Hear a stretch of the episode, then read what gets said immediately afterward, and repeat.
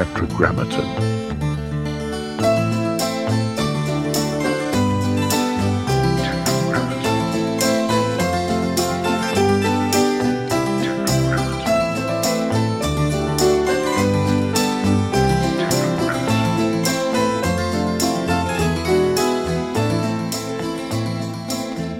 I've been listening to your voice for so long, so often. I had no idea what uh, image to put to it. So I'm happy to see a friendly, a friendly visage. Yeah. it's funny, actually. One previous time, I did a video call with a producer who'd been listening to the podcast and wanted to do a TV series based on it. And he said, the first thing he said was, I never realized you had a Rick Rubin beard. So, Ah, you know, nice. yeah. So, Did anything become of that project? well, it's on the back burner while other things happen. So, you know, so no. Cool. Oh, good to know because I feel like that's uh, it's a smart idea, and I hope that it happens. Yeah. How many years into the series are you now? It's coming up to five years. It's uh, about four years and eight months, something like that. I started in October 2018, uh, actually on my 40th birthday. So, and the original plan was it would finish on my 50th birthday, doing one a week, but then the episodes got bigger, and so that's not happening. So, from its inception, you viewed it as a ten-year project. Yeah. Well, it's 500 songs. The original the original plan was to do an episode a week, but then as the episodes have got longer and as I've had various life things in the way, you know, I started this pre-COVID and pre the entirety of the last few years. So the, the original plan was to do an episode a week, get it done in 10 years, but as it is, it's going to end up taking more like 20, I think. So It's a real benefit to society and musical history. This project, and it's a beautiful you. way to take in the information, and I'm learning so much from it. So it's it's um, very enjoyable. Thank you. Thanks. It's very good of you to say. The intention was always to do something worthwhile. You know, I have this idea in my head of it being my equivalent to those big omnium gatherum books that um, academics in the 18th through early 20th century would write, you know, on the origin of the species or Das Kapital or uh, Decline and Fall of the Roman Empire, those kind of things, where they just do this massive, massive big project that takes them a decade and covers every. And in my ego, that's sort of what what I'm thinking of it as. But but basically, yeah, it, I I want it I want it to be something that is helpful to the world, and it. it and that sounds like a massively egotistical, a, mass, a massively big-headed thing to say, but it, I just like it. It is meant to be of use to people, you know. I think it really is. And the difference between those tombs that you refer to is because of the way that it's being delivered on a weekly or semi weekly basis in digestible chunks. It's almost like we're, we're um, we have our hands held through the process. Yeah, And it's much more digestible than, uh, you know, the, the 3,000 page book. Yeah, although some of the recent episodes have been almost indigestible by themselves for so long, but you know, I, I want to ask about that because the the earlier episodes seem to be shorter and the episodes Yeah. seem to be getting longer and longer and only to, to my ears only better because it seems like there's much more information in them now whereas before now i might go back and listen to an early episode and i feel like oh he's barely starting the story and it ends yeah, yeah. My original intention was to keep everything to be about half an hour per episode, mostly because I'm ADHD. I don't have a great attention span myself, and I don't. A bit like the old Alfred Hitchcock thing, you know, the the length of a film should should be proportional to the endurance of the human bladder. I don't want people to be bored by by what I'm doing. I don't, I don't want to go into huge, massive, long, long episodes, but I've had to recently, and the the reason for that is the the stuff I started with, there's basically little or no information out there about about any of these people. You know, there's like one book about Sister Rosetta Tharpe. There's like one book about the Ink Spots. There are no books at all about Jesse Belvin.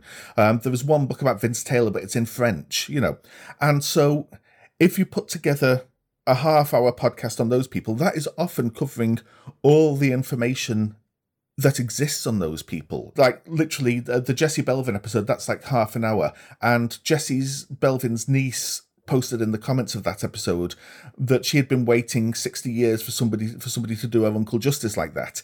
Because that was all the information that, that exists on that man. Whereas when you cover, say, the Beatles, there, there are so many books on just the Beatles out there that you could literally spend your entire life reading them and still not have all the information. And the thing is, when you're covering somebody like that, you have to tell multiple stories. You have to you have to cover the information that you would have to cover if somebody had never actually heard of the Beatles, because the whole point of this is for it to be a history and to guide people through things. And I found early on that there are people out there who haven't heard of even the major big acts. You know, uh, when I did the Hank Williams episode, there were people I knew, musicians I knew, who had never heard of Hank Williams. So you have to cover all the basic stuff that you would expect everybody knows. You also have to cover all the stuff that the people who know everything about that band expect to have in. Then you have to put in something that is interesting and new for those people so that so they're not going to get bored by just hearing the same thing over again. And then you often have to tell something different, which is what you're actually the point of the episode itself, you know. And and so you have to fit in all these things. And there is a much greater audience expectation also for the later episodes. I did an episode on the on Jefferson Airplane that was 90 minutes long, and half of it was complaints that I hadn't covered one medium-sized hit from hit by Jefferson Starship from the mid 70s in the episode.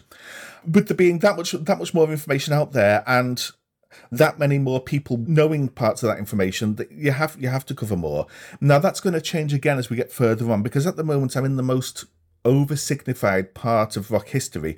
I'm currently doing episodes set in 1968 and sort of 67 through about 72, that so called classic rock era. Every single band has 20 to 50 books written about them and tons of journalism from, from that era and documentaries made about them and biopics and all this kind of stuff.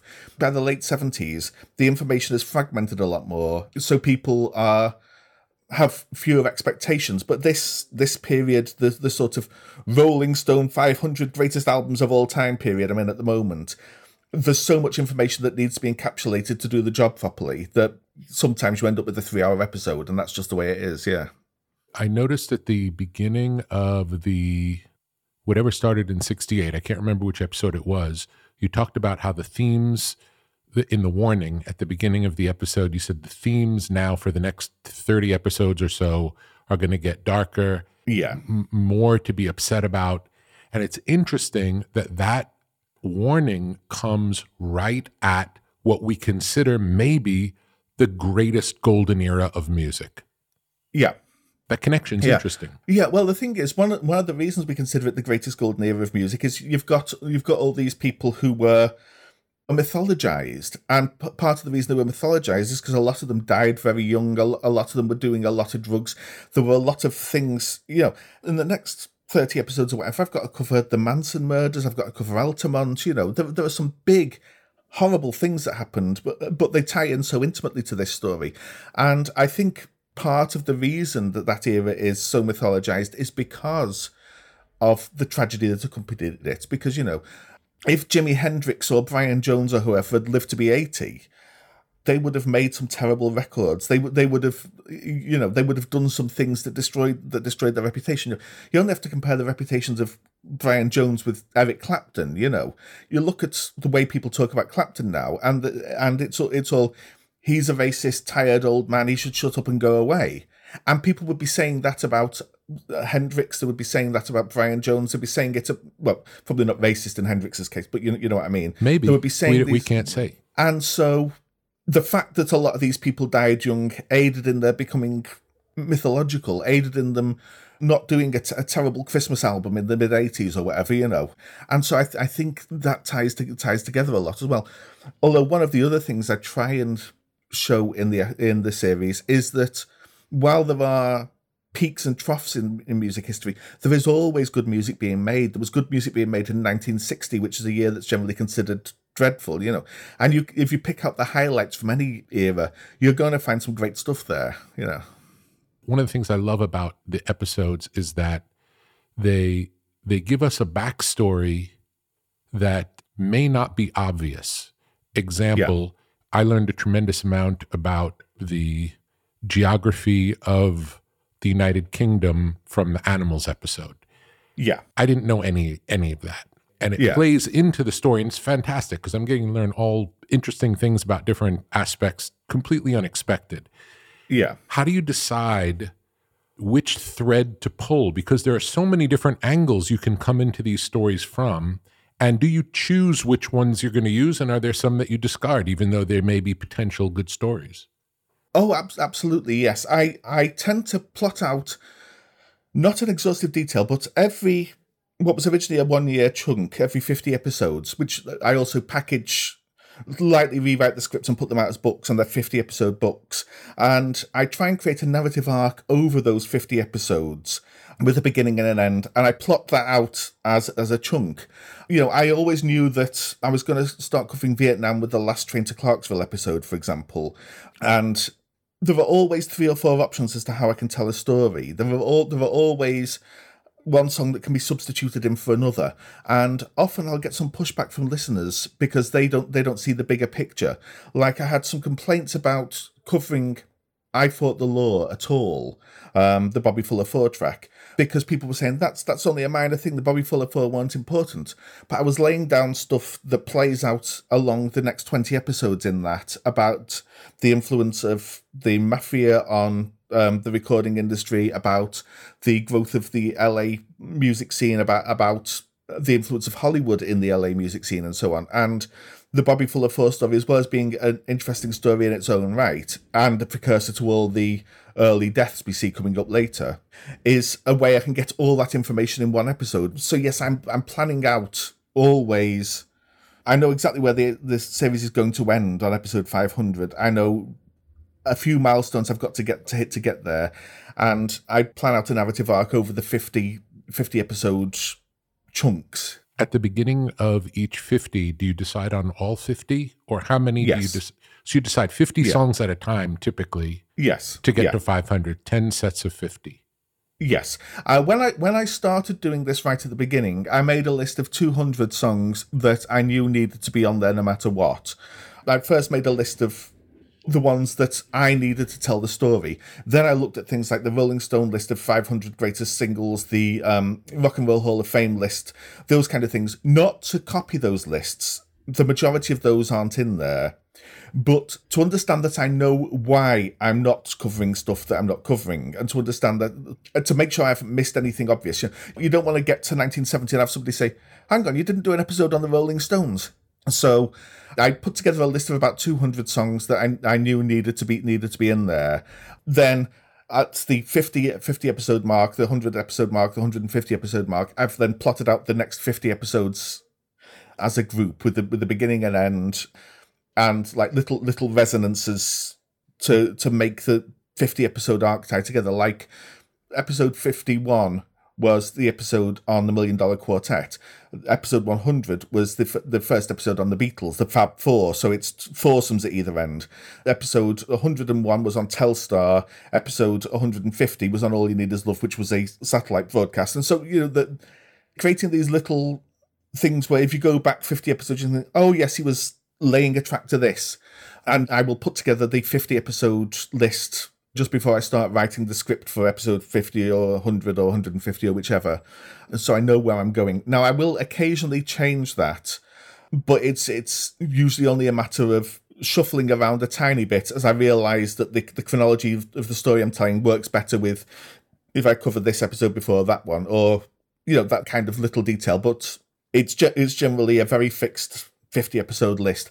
And then while I'm doing those 50 episodes, I'm making notes for the next 50. You know, I'm, I'm noting, okay, like I said in the last episode on the Temptations that I'm going to finish their story. So I know that at some point after episode 200, I have to do a, I have to do a final Temptations episode, which will probably be Papa was a Rolling Stone, you know, and that that kind of thing. You mentioned the feedback that you get. How much does yeah. the feedback that you get impact the future episodes? Not at all. Great. Good news. It can affect, to an extent, how much information I put in a story, but I know that there are episodes I am going to be doing that people will hate. I mean, I, I won't say what it is now because I have a policy of not saying what episodes come when, but I will say that episode 184, I expect the audience to go utterly mad about that one, like furious wanting to kill me mad that I have covered that song at all. So I'll, I'll say I'll say that now. The only thing it does it is it has, like I say, it, it, has made me make some of the episodes longer because I've realised that people have an expectation for more information in, on certain bands, or because I realise that people don't have the information that I assume was general background knowledge for everybody, so I have to put that in. But it hasn't affected the story I'm telling it hasn't affected the songs I'm choosing, it hasn't affected the artists I'm choosing one iota. what it sometimes does is um, I fund the podcast by having a Patreon, and people support that. And there, I create a bonus episode, which they started as being 10 minutes. They're now often more like half an hour. And if I if I get a sense that a lot of people are expecting an episode on some band that I've just that is just not going to turn up, I will do a Patreon bonus episode on on that band. They're shorter, they take less time, they take less effort, and they're not part of the main narrative, but they're often quite interesting. And so I will have people ask me, why haven't you done an episode on Frankie Valli?" And it'll be like, yeah, Frankie Valli is not part of this story, but I can do a bonus episode on Frankie Valli." you know, that that kind of thing. But as far as affecting the main narrative that you get if you just listen to the main podcast or or buy the books based on the podcast, no feedback has affect has affected what I'm doing there at all, and it won't. Great, uh, that's very good news. How much of the information in the podcast did you know before starting the project? Much of it, but no nowhere near all. I wouldn't have started the project if I wasn't fairly sure of my knowledge. I'm autistic and I'm also hyperlexic, which means I read a lot and I, I have special interests.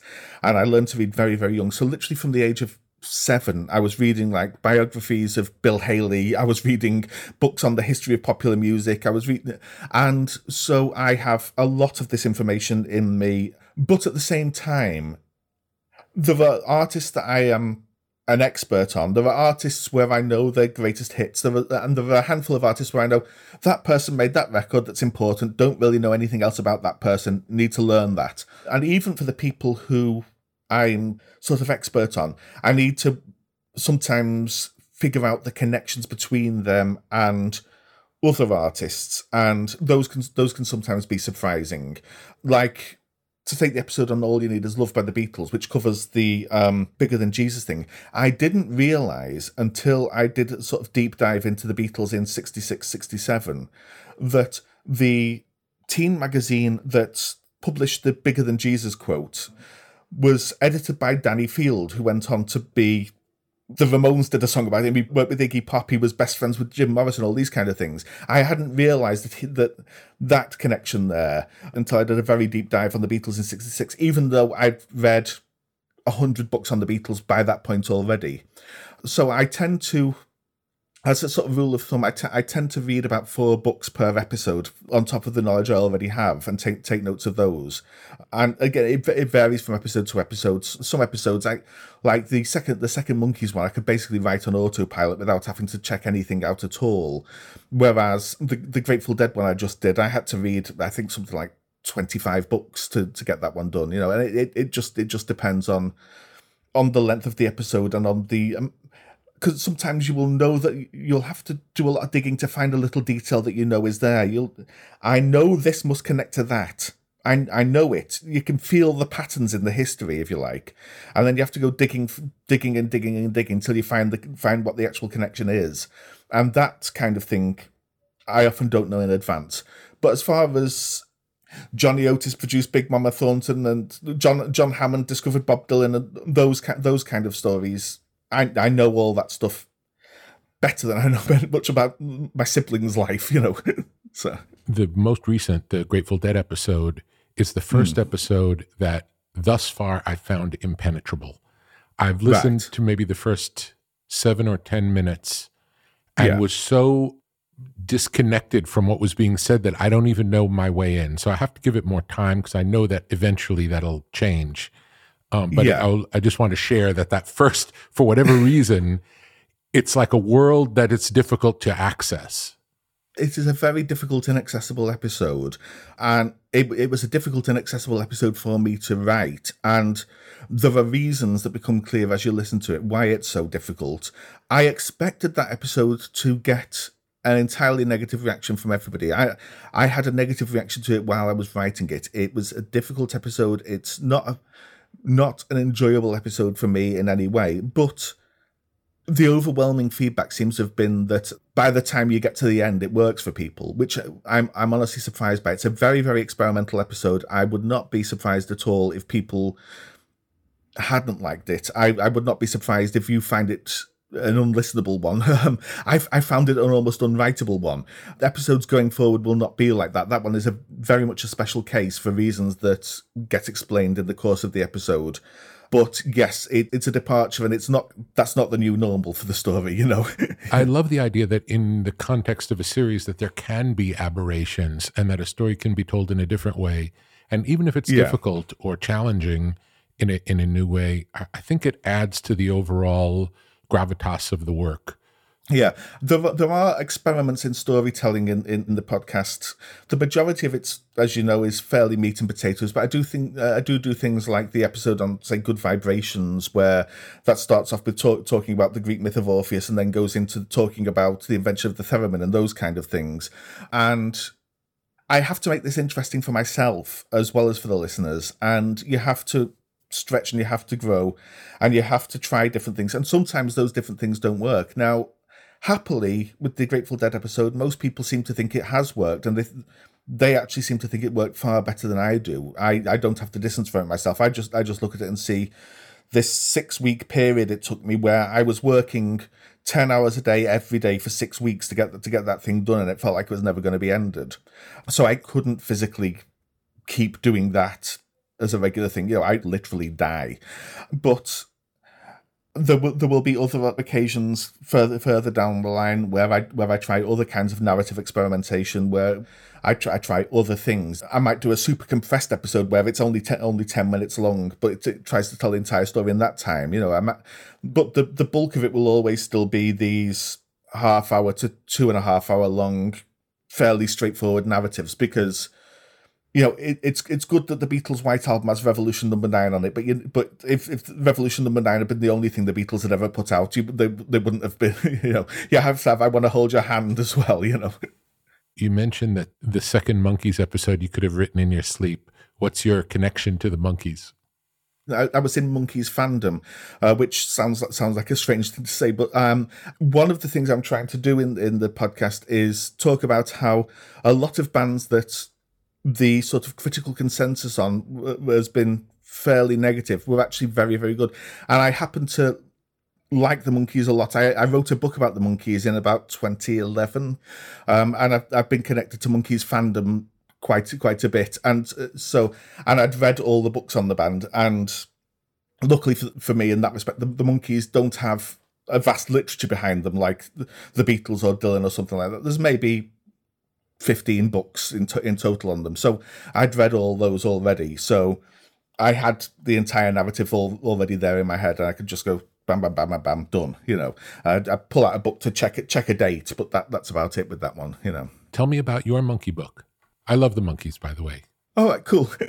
Most of the best people do. Um, my Monkee book is called Monkee Music, and it's just a song by song analysis, uh, discographical thing of uh, the entire Monkees catalog. It's not like the kind of thing I do with 500 songs. I, I feel a bit awkward about recommending anything I wrote before the start of 500 songs, to be honest, because I think my own writing has got so much better since then that I'm sort of semi ashamed about anything I did before that. But it is it's a track by track guide to the entire recorded output of the Monkees, all the all the outtakes, all the live recordings, all things like the Dolenz Jones Boyce and Hart album from the 70s or the um, soundtrack album of The Point that, that Micky Dolenz and Davy Jones did in the 70s. Those those kind of things are all discussed in there. And there are very few books out there that treat the Monkees music as music as opposed to a sort of cultural phenomenon that could be written off so I, I, I saw the need to do one. I, I did it myself. In that that meant that I had all the narrative material already in my head from that. You know, it feels like also the um, your ability to deliver the message in the podcast has gotten better and better. If you listen to the early episodes, they tend to be sl- read slower. The new ones feel like you're talking to us, and it feels confident yeah. and very clear dissemination of information. I'm I'm glad you think so. Um, the reason for the slowness in the early episodes is me sort of overcompensating. I'm aware that my accent is not always the most comprehensible to Americans. And also, I'm a very, very fast thinker. Like I'm I'm still speaking now much more slowly than I think. If I was talking normally, I'd talk like this, and this is how I'd be talking, you wouldn't be able to understand a word I'm saying. So when I started, it was I'm going to read it very slowly and very clearly so everybody can understand every word. And as I've got more used to what the audience can accept from me, as I've got more used to how the audience react to my accent, I can do this thing that I'm doing now, which is sort of halfway between my normal, very strongly accented gabble and the podcast voice that I was doing at the beginning. And also, you can't keep this up if you're talking for three and a half hours. If nothing else, it would make the episode seven hours, you know. so I've got more of a tune to what my listeners can cope with. And also, I think my listeners have got more of a tune to my voice as well. But I am very I'm very aware that um, I've spent a lot of time in the US and people have great difficulty understanding a Northern English accent in the in the states. So it, it was my effort to accommodate them, and I'm still doing that a little, but nowhere near as much. You know. Yeah, I also think I have become more comfortable doing it because you know you get positive feedback, you get people saying nice things. Oh, maybe I maybe I'm actually okay at this. You know. It's fantastic. I'm very happy you're doing it. Thank you. So the Monkees are viewed in the mainstream as in somewhat of a negative way, as you, you mentioned, or or yeah. other other. When yeah. interestingly, their records, the band on their records were often the Wrecking Crew. The same people who played on the Byrds, the same people who played on Simon and well, Garfunkel. That's actually one of the myths about them. The Wrecking Crew did play on some Monkees records, mostly actually album tracks produced by Mike Nesmith the early Monkee singles, the, the, band on that was actually a band called the Candy Store Prophets, which was Boyce and Hart's band that they that they played with. Uh, one of the one of the things I'm trying to sort of debunk in the background is this this belief that the Wrecking Crew were the be all and end all of of 60s session musicians, uh, because one of the things we find in looking at looking at music history is that you have these periods of overcorrection. And there was a period where for a long time the Wrecking Crew weren't credited for anything at all. And then there's the, then there's become this period where the Wrecking Crew are credited for every single record that came out in, in the States in the 60s. And partly that's because Carol Kaye, the bass player on a lot of those records, is her recollection does not always match the the recollection of anybody else or the documentation. Put it that way. Mm-hmm. Uh, so she will say that they played on Simon and Garfunkel records like "I Am a Rock" or um, "Homeward Bound" or "Sounds of Silence." But then you look you look at the actual documentation, and a lot of these were recorded in New York by New York players, not not by the Wrecking Crew. But yeah, it's def- it's definitely true that a lot of bands were using session musicians. You know one record that, uh, that the Wrecking Crew did play on, Freak Out by the Mothers of Invention. That's a Wrecking Crew recording with, with some extra guitar by Zappa, and I think Roy and Jimmy Carl Black are on there as well. But you know, the vast majority of the instrumentation on that is the Wrecking Crew. But you would never ever get people saying Frank Zappa was a, a manufactured teen pop kind of thing. You know, it, it's it's it's just absurd. And the Monkees did, of course, end up playing on a lot of their own recordings everything after the first, well, not everything after the first two albums, but the third and fourth album, the instrumentation is primarily the Monkees on that. But also, there was this idea that the only valid way to make music is to create a self contained band that does everything, which there are all sorts of assumptions baked into that. All sorts of assumptions, some of them very classist and racist and sexist and so on. Because if you look at the vast majority of black artists in history haven't been self-contained bands. The vast vast majority of women artists in history haven't, haven't been self-contained bands. They've been people who've used these these other ways. The idea that if you hire a guitar player to play on your track, that that makes the track invalid. It's nonsensical. It makes sense if you then lay claim to the guitar player's part, but that that isn't what was happening. You know it almost seems like the opposite is true is that the the standard was for sessions players to play on records and the Absolutely. exceptions were the Beatles. And even then George Martin was playing along. Yeah yeah. The Beatles had George Martin they had a lot of orchestral players. They had Andy White playing drums on the first first record you know. Now it is true that most British bands of the time largely played their own instruments often with the exception of drums, you would often have Bobby Graham or somebody getting going into the studio to replace to replace a drummer, which is why George Martin thought that thought that was perfectly okay to do for the Beatles' first single. But in the American bands, yeah, pretty much every record that came out in the States up to about sort of 67 ish, the Beach Boys we were using session musicians, though again, also that's one of those things where it's gone. The, the myth has grown to the point that it says they never played on their records. They played on most of their records early on, but they soon got in session musicians to cover for them. The Byrds' first first couple of records lots lots of session players on those and ob- obviously you've got you've got all the the vocal groups your simon and garfunkel's your mamas and papas those kind of people who had one acoustic guitar player in the band they weren't playing all those instruments obviously there were always self-contained bands but weirdly some of the self-contained bands who did play on their own records like the association they get thought of as a, a, sort of manufactured pop band. Their entire first album, they played they played everything on it themselves.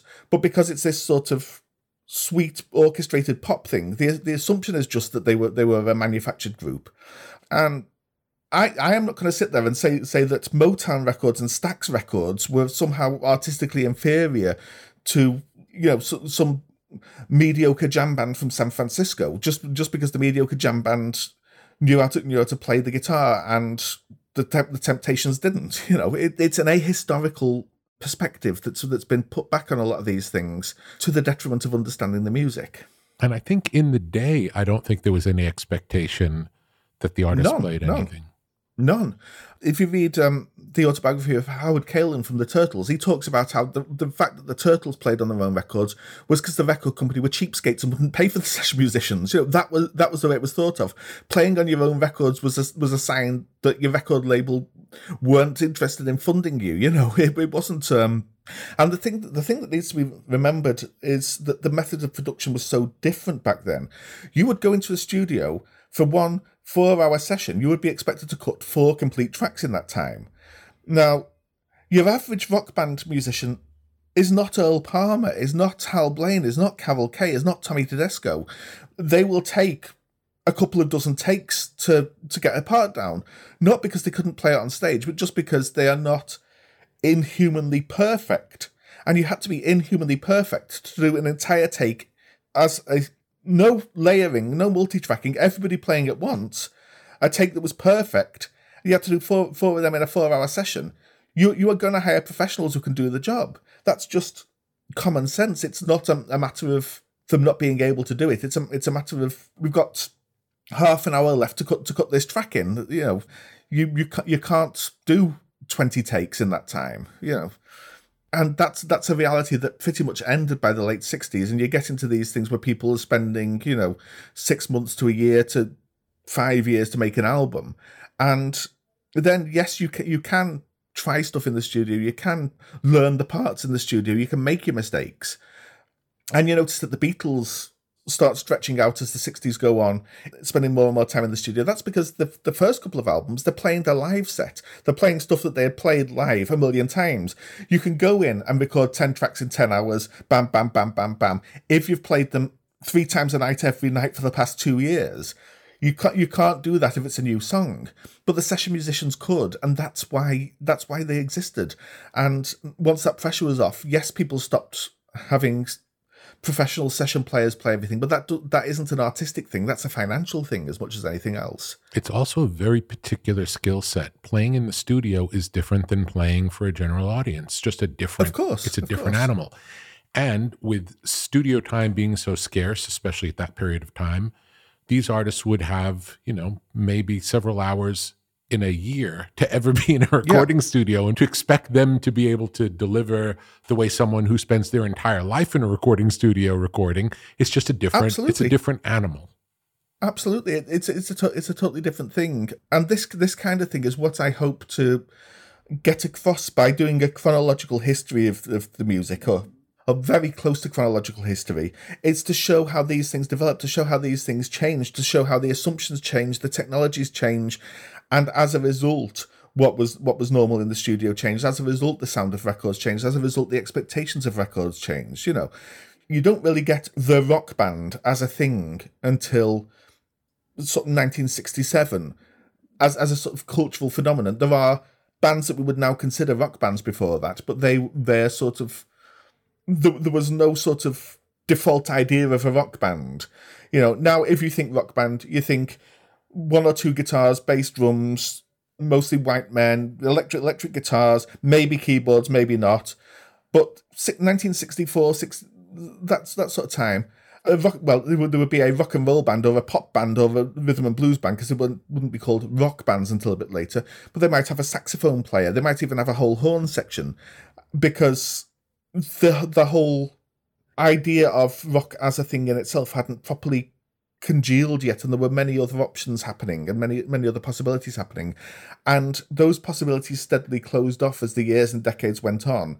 And now people project back and they assume that the Rolling Stones in 1963 were trying to do the same kind of thing that the Rolling Stones in 2023 are doing you know that there was a clear career path there. That you know, when, when they were playing on Eel Pie Island, they were thinking, yeah, in thirty years' time, we're, go- we're going to be pl- we're going to be playing Wembley Stadium. You know, there's a whole a whole other world in ter- in terms of what people were doing, what people were trying to do, what people were thinking about then.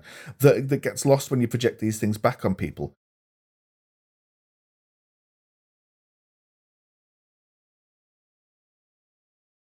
Do you think the reason for the archetype rock band in our imagination, and anything varying from that is wrong, is because the Beatles are the Beatles? If it weren't for the Beatles, would we have that same vision? We wouldn't, uh, because I'm I'm only sort of getting into this in the podcast at the moment, but most of the ideas we have about the rock band now basically come from ideas that were promoted by Rolling Stone magazine in the late 60s. And they had very, very clear ideas about what was cool and what wasn't, and what was good music and what wasn't. And I frankly disagree with a lot of their ideas. But what they were doing was was promoting very heavily people who had switched from folk music to rock music after hearing the Beatles and had followed the Beatles lineup pretty much exactly, had, had gone for two guitars, bass, drums. Before the Beatles hit America, the only bands that were two guitar based drums bands basically were surf bands. Um, not not not just the Beach Boys, but you know you, you, the Safaris and Dick Dale and the, the Del-Tones and all those kind of things. And the rest of the American music industry was much more varied and much wider in Britain there were more two guitars based drum bands because because the Shadows were so big pre Beatles and people sort of copied that model. But still, you had your Manfred bands with the, the you know people people who could switch between Hammond organ and, and flute. You, you, know, and you had lots of Hammond players actually, lots and lots of um, bands with sax and Hammond organ, and they also died out in the late 60s when the American bands then start feeding back over to Britain. But the Beatles is, is the crucial thing where they define what is cool in the eyes of Rolling Stone magazine and the, the people who copied copied the Beatles in the States, and that's where you get this very fixed idea of a rock band from, yeah. Let's look at the conversation between the United States and Britain music. Yeah. What led to what? And back and forth. Yeah. From from, uh, from as early as you can think of. Well, the conversation between the Britain and the States was rather one-sided for a long time because of a mutual ban that came into in the 1930s between the two com- countries' musicians' unions, um, which meant that, for example, when Ray Noble, the British band leader from the 30s, went over to the States, he had to hire an entire band of American uh, of American musicians. It was just Ray Noble, the conductor, and Al Bowlly, the singer, who were allowed over. And actually, the Glenn Miller Orchestra. Glenn Miller was Ray, Ray Noble's band leader in in America, and his group built up from that basically. But for a long time, this meant that you couldn't have bands and musicians moving back and forth between the two countries. Both was that both directions or both both directions? Yeah. So if Glenn Miller and his orchestra wanted to play in the UK, he could not. No, no, they couldn't. There, there was a total ban on American musicians playing in Britain or British musicians playing in America, and this lasted until the late fifties. At which point you have people like Lonnie Donegan had a, had a hit in the states he was allowed to go over to the to America. The band was strictly for musicians, so it didn't affect singers. So like Johnnie Ray could come over to Britain and, and perform, but he couldn't bring any musicians with him. And when when Lonnie Donegan went over to the States to perform, uh, he did a few TV shows and stuff. He had to be backed by the Johnny Burnette Trio. He wasn't allowed to play his guitar, he, he was only allowed to sing. But this meant that the cultural transmission was basically one way America influencing Britain and not the other way around. Because you had Hollywood films coming over here, and pe- people would hear music in those. You had also the Armed Forces Network Radio in Western Europe. Would you had a lot of American service bases in Britain and also in Germany and stuff. You could hear German radio from Britain, so people would hear American radio a lot, but Americans wouldn't hear British music, and and so the influence was all very much one way. But it was sort of a dilute influence and an influence without the proper cultural context, which meant that the British people were picking up a lot of weird ideas about what American music actually was. There's a line that I often quote, which I think I think was Charles Shaar Murray said it first. I can't if I'm wrong. It was somebody somebody said it, but um, I quote I quote the line often. When Bo Diddley sings "I'm a man," he means "I'm a man, so don't call me boy honky." When the Yardbirds sing "I'm a man," they mean "I'm a grown man now, mummy, so you can't make me tidy my room." You know, British people were taking these American things without the context of the culture from which they came and building a new culture in their imagination from it. And early on in Britain, much of the early British rock and roll was awful, just really, really bad. And weirdly, a lot, a lot of early British rock and roll was attempts at copying Bill Haley and the Comets, rather, or, or even like Bill Haley and the Comets imitators like Freddie Bell and the Bell Boys, rather than copying Elvis or people like that. In the late 50s, though, you start to get the first little bits of two way transmission because the musicians' unions, I think it was 1956, it might have been a year or two later, but they came up with a one in, one out system where an American musician could play Britain if a British musician would, was allowed to go over and play America. And the musician had to be somebody who played the same instrument. So, you know, Louis Armstrong could come over and play Britain, but there was some random trumpet player from De- Devon who who got to go and tour America. Otherwise, Louis Armstrong would be putting this trumpet player out of business, which of course is a nonsense. you know, he's Louis Armstrong. He, the, trumpet players are not fungible, but that was the ruling. And so then you start getting people like Buddy Holly and Eddie Cochran and so on coming over here. And what tends to happen is it tends to be the American artists who are slightly are slightly past their prime in the States still have some glamour in Britain as an American rock and roll hero. So, you know, Gene Vincent, one hit wonder in the US, Be-Bop-A-Lula, then nothing else. Two years later, he's coming to Britain and he's headlining and he, he's a massive star and he brings Eddie Cochran over, who again in the States was not a big star at the time. And just this phenomenon over here. And they end up performing over here a lot. And those particular performers tend to shape what British rock and roll becomes. And so you have a lot more influence of people like Eddie Cochran and Gene Vincent, and of the American blues musicians that Chris Barber got to bring over. People like Muddy Waters, Sister Rosetta Tharpe, Otis Spann. They have an outsized influence in Britain because they're the ones that you can go and see. You know, Elvis isn't touring Britain because Elvis can make well, also because the Colonel would, would be would be arrested for murder if he'd left left America. But Elvis wasn't touring Britain because he could make enough money in America. But you know, Gene Vincent was touring Britain so Gene Vincent becomes this big, massive thing over here because you can go and see him, but, but he's a proper American rock and roller. And then very slowly, very slowly, you start you start getting British records being released in America. but they, t- they tend to be weird things like Telstar by um, the Tornados novelty, or like Lonnie novelty records. records. Yeah, and they're, they're, they're not part of a big thing. You do occasionally get Americans covering Brit- British records. Like uh, Del Shannon covered covered the Beatles before the Beatles had a hit in the states. You know, because people of that era are always on the lookout for a big hit song from somewhere, but t- it tends to be cover versions rather rather than um, the the records themselves. And it's only really in when the Beatles hit America that the influence becomes two way in early '64. That's also the time when there becomes far more far more interconnection between the two countries because suddenly a lot of American pro- promoters desperately want a lot of British musicians, which means that they have to a lot of American musicians have to be able to play in Britain. So you get a lot more tra- travel back and forth between the two countries, a lot more musicians from one country playing the other as a result of that. And eventually, in like the mid seventies, the um, musicians union thing, they, they just say fine, whatever you can play wherever. But that restriction and then the slight loosening of that restriction is what leads to the feedback becoming two way rather than one way. And what were the biggest American influences on Britain and then the other way from your perspective? Biggest American influences on Britain. Early on, the, the big the big big influences were Bill Haley and the Comets, and also Buddy Holly was huge over here compared to how he was in the States. Eddie Cochran was. And obviously then people like Elvis and Little Richard were obviously big influences, even though neither of them toured Britain. Uh, Elvis never and Little Richard not until after he'd stopped having hits. But also the British folk music scene led to things things like the skiffle movement, which then led to the beat groups. And the folk music scene was very influenced by the early acoustic recordings of Muddy Waters and Lonnie Johnson, and a lot of a lot of these people who were pretty much unknown at the time in the states. And British rock music developed independently in different places.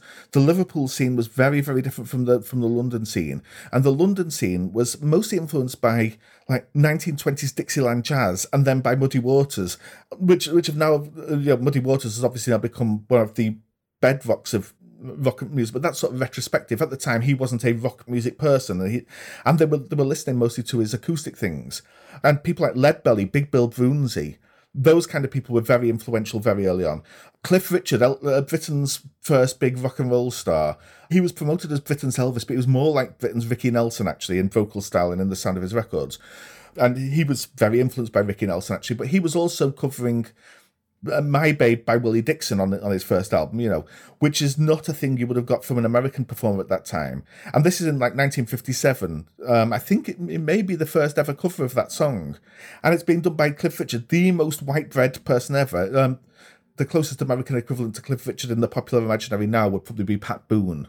So you know, imagine Pat Boone doing the little Little Walter records. You know, it, it's that that kind of disconnect.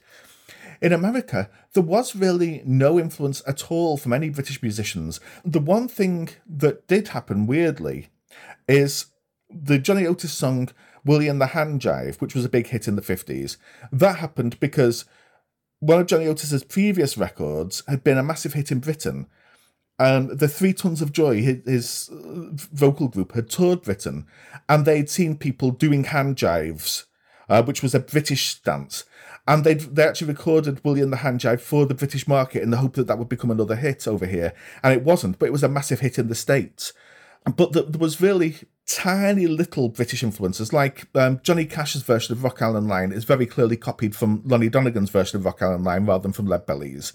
You know, you can tell because he gets the train line wrong. He sa- he says that the Rock Island line goes down to New Orleans, which it doesn't. But Lonnie Donegan had misheard Moline on the Leadbelly record as New Orleans, and Johnny Cash was copying Lonnie Donegan. But it's these tiny little influences, but there's no, as far as I can tell, pre 1964, there is no real major impact from British music on American music at all. It's it's all apart from also both Bob Dylan and Paul Simon came over to Britain and again were very involved in Britain's folk scene in sort of 1962 63. And so you have people like um, Martin Carthy teaching Paul Simon Scarborough Fair, those kind of things. And indeed, a lot of Dylan and Paul Simon's early work is very, very, very, very heavily influenced by the British folk music tradition.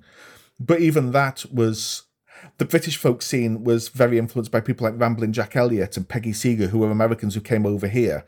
So at best, there's a two-way influence between Britain and America, but most of the time it's a one-way America influencing Britain and not the other way around thing until 1964, and then finally it starts meshing, and you you start getting obviously the Beatles and the Stones, and then a bit later the Who and the Kinks and all those bands becoming big in the states too. It seems like even the folk movement in the U.S. was inspired by music from Ireland. So there seems to be a circle there. Yeah, the, that's more though not not so much Irish music, contemporary Irish musicians. It's more those songs had already come to America. A, a lot of Appalachian folk music is stuff where it was originally from Ireland, or actually from Scotland and Northern England as well. Not so much from the, the southern parts of England, but a, a lot of Northern English folk music, a lot of Scottish folk music, a lot of Irish folk music became Appalachian folk music, but not not so much a direct thing. There, there, were obviously the odd example like the Clancy brothers, for example, who were Irish musicians who, who moved to Greenwich Village. But for the most part, they were playing music that was inspired by Irish music four or five generations back, you know, often with the place names changed. So places in Ireland would become places in Kentucky or wherever. A couple of the things that you mentioned from, I just want to share from the American perspective. It's mm. it's a different perception. One is the idea of the Gene Vincents of the world viewed as one hit wonders here, being accepted in England because they were there. From the American people who take music seriously, we've always assumed that there's a cultural love of music in the UK that's different than in the US, which feels more disposable. And culture in general, not just music, but music as well. Same for all of the great jazz artists who end up spending more time in France than in the US. It's not because they're any less good. They're not disposable. They just happen yeah. to be accepted there because there's a culture more welcoming to that material. I, I don't know that it's necessarily a more welcoming culture, although it is in some respects.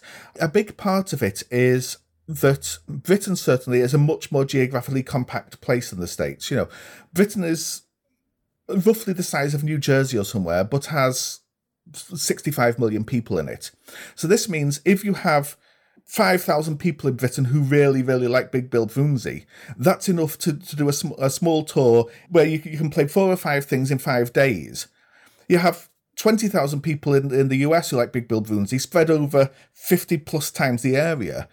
It's not financially viable to tour around. You know, you, have got your one Big Bill Broonzy fan there and then 200 miles away the next one, you know. Whereas in Britain, particularly in Britain's major cities, you would have enough people to fill to fill a decent sized venue in most most of Britain's major cities for these people. I'm currently doing an episode on Cream, and one of the things that's talked about there is that there was a package tour of American blues musicians, and they only played one one venue originally, which was the Free Trade Hall in Manchester, and like. 200 people from London travelled up to Manchester for that show. Now, Manchester's like Britain's second or third biggest city compared to London. This this is like somebody from New York travelling to Chicago in terms of American cities. Traveling from New York to Chicago uh, to, to see a gig is not is not a, a decision you make lightly. Traveling from London to Manchester to see a gig, it's it's a a bit difficult. You have to you have to figure out some accommodation, but it's you know a couple of hundred miles. You can do it, you know, and so it it means that subcultures in Britain, pre-internet, pre-widespread communication, it was much easier for a subculture in Britain to build to a decent size and to be to be able to sustain itself and to be able to sustain musicians coming over, whereas that's been the case occasionally in America with at the time we're talking about the sort of 60s and so on in each major american city you would you would have a subculture, but there would not be any connection between the LA subculture and the and the New York subculture. You know, there, there would be very little travel between them just just because of the sheer distances involved. Whereas you, you read all the time about you know Eric Burdon travels from Newcastle to London to sit in with John Mayall kind of thing going on, you know, and there's much much more opportunity for personal connections to, to build up subcultures there. So I think that free pre internet, free easy communication, it was much easier to have an underground in Britain, you know, a, a sustainable one. Um, I don't know so much about France and the, and the jazz musicians. And also, the other thing, of course, is that not to say that there is no racism in Britain because there very, very, very much is. But the racism is of a different flavour in Britain, and it's not so immediately obvious. And it, it, certainly there was no legal segregation at the time in Britain.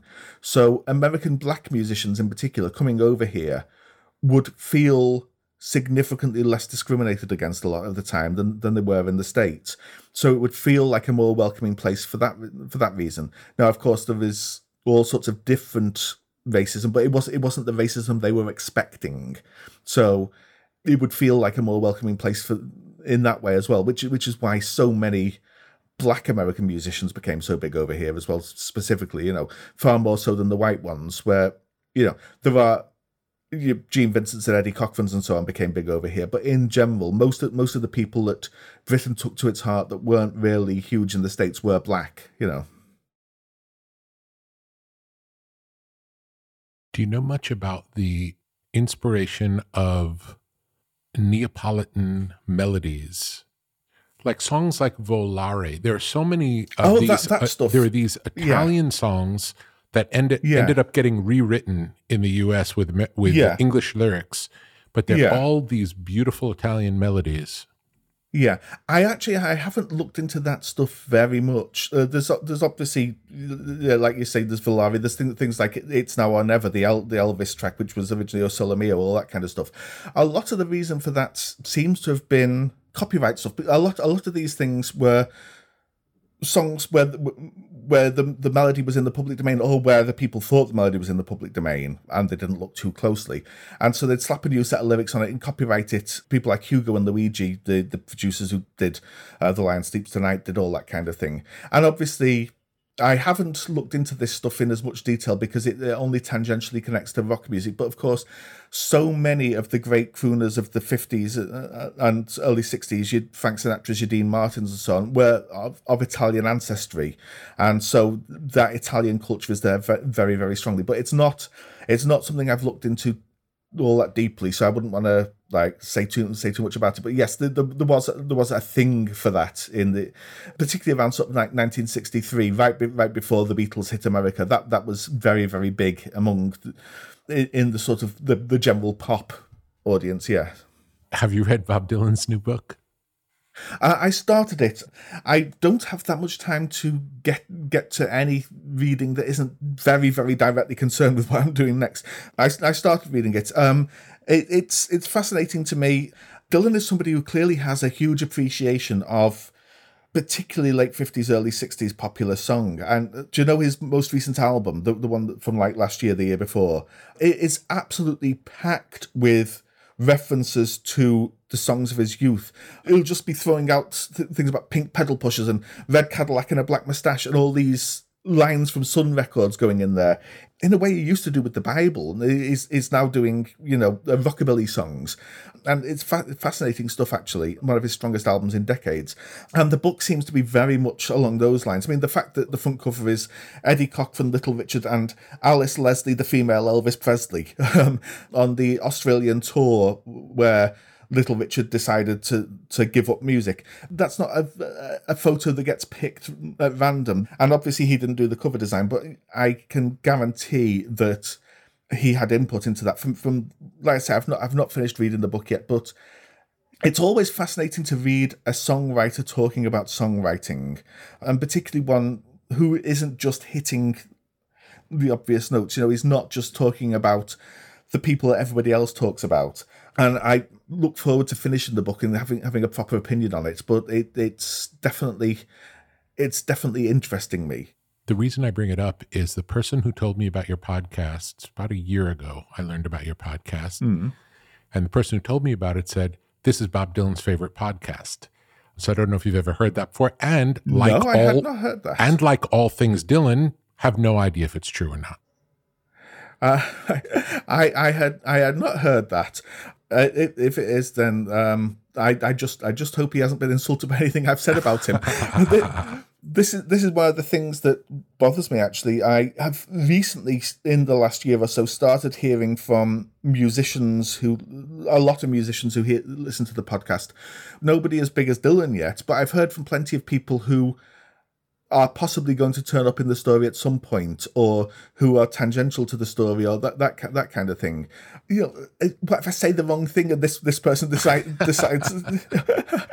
you know, that's uh, flabberg- flabbergasting if, if true. I I had, I had not heard that, um, so I I don't know where your where your friend got got that from. I I would I wouldn't know if it's true or not. What I, I would say is, having listened to his theme time radio show and having read part of that book and so on, it wouldn't surprise me if he if he had listened at least to the early episodes. You know, it it, it wouldn't surprise me. I'm fishing in the same pool as him in, in certainly in those 50s and early 60s episodes. I, I, maybe he did listen to it. He's he's given up by now. You know, who knows? But um, Well, the reason I ask is because maybe your podcast influenced that book. We don't know. if so, I would be very very proud. You know, um, Tell me about are there any influences on the podcast? What motivated you to start? What are the threads that led to this? There are a few. The f- the first thing goes back like more than twenty years. Um, I did a music history course at university, and I remember in one of the very early lessons, the lecturers playing a Carl Perkins track and then saying, Don't worry, we don't expect you to actually listen to this stuff and enjoy it. You just have to know it exists.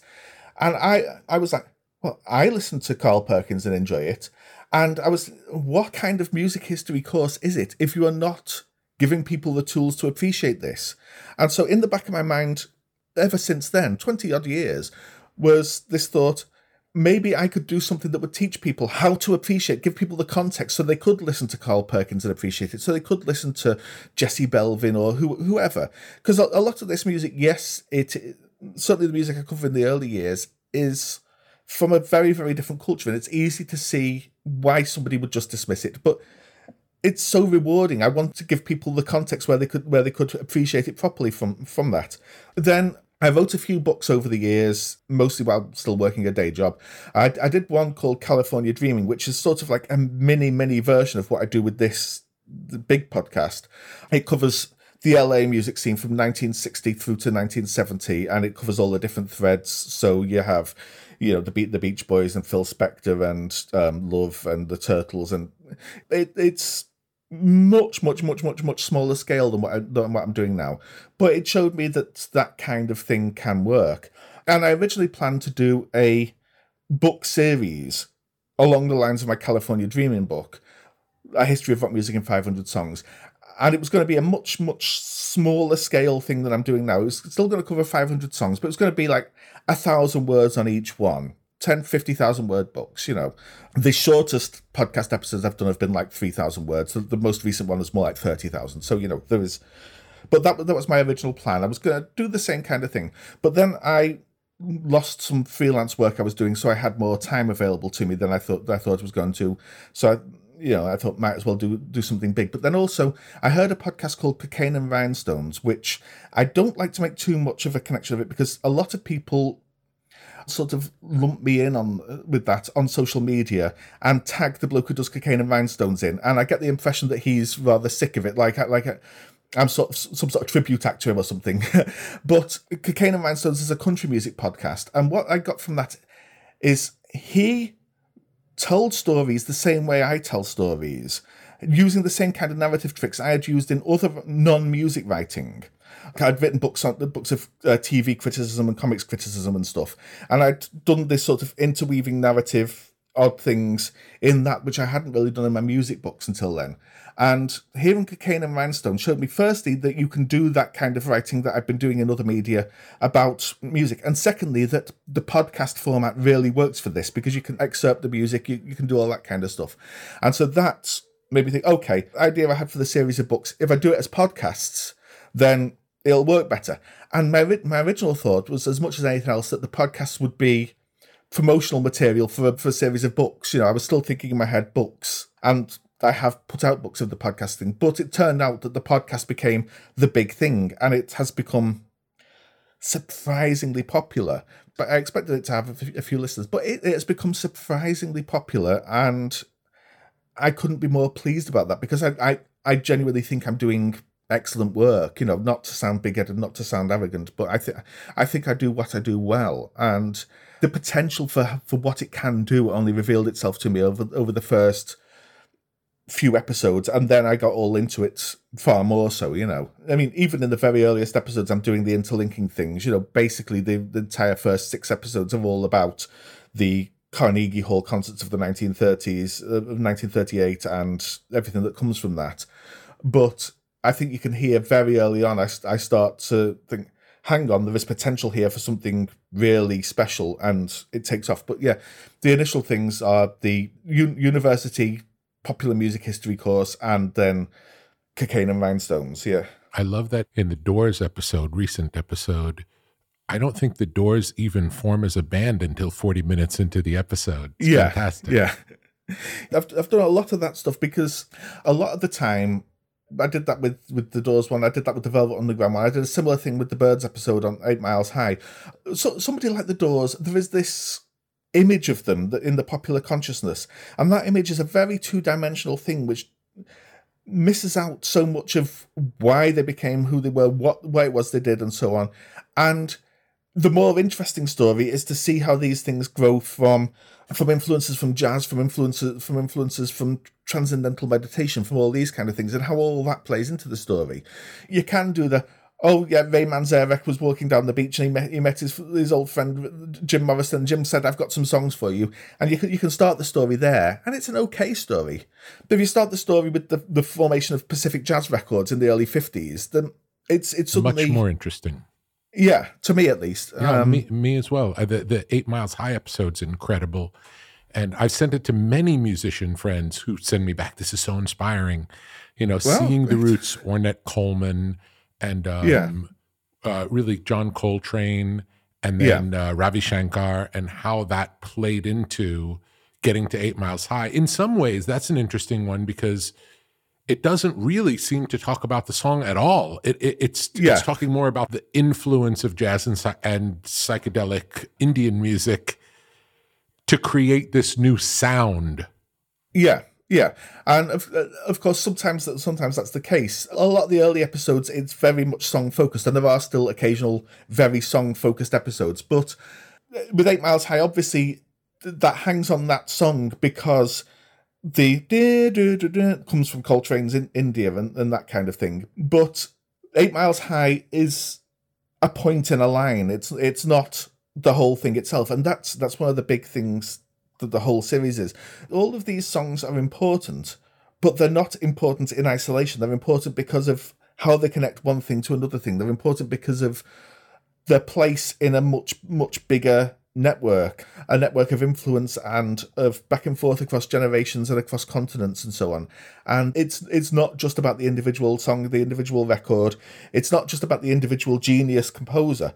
There are genius composers, there are genius performers, but those geniuses come from somewhere and they influence other people you know a genius who sits alone in his room and it never interacts with anybody else might as well not exist you know and so it's all about showing showing how one of the things I say a lot, particularly in the early episodes, is there's no first anything. You can always trace a, trace a bit of music back to something earlier, but then also you can always move forward from there.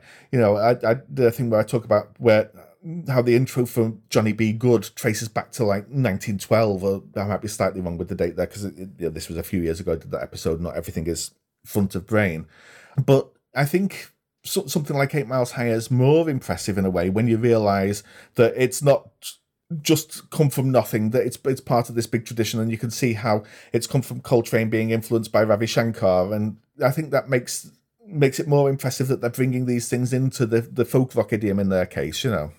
Where does your uh, personal musical taste lie?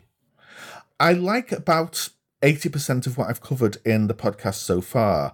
I try not to talk too much about my personal musical tastes purely because what I, what I try to do with the podcast is make every single episode seem like the best case for that record and that artist. And so if I, if I if I say I don't like artist X, but I do like artist Y, then people listening to it will listen knowing that I don't I don't like this band in the first place. So so they they look for negatives about the band in the episode and so I try to keep my personal taste a little bit distanced from the the podcast, if you like. But at the same time, it, it is a fact I've written books on the Beach Boys, the Monkees, the Kinks, so people can know that those are favorites of mine. I grew up listening to lots of old blues records. My dad was a hippie and listened to lots sort of Frank Zappa, Captain Beefheart, those kind of things. My my mum was listening more to David Bowie, Simon and Garfunkel, and I grew up on all that stuff as well. And then I moved backwards and forwards in, in my own in my own appreciation. I collected like lots of Dixieland records and swing records and stuff when I was a kid, but also I moved forward and I've listened to lots of, sort of punk and post punk and indie music and stuff like that there are there are genres that I that I'm not so keen on, but it's more that there are artists I'm not so keen on within within those genres or genres I'm I'm less familiar with.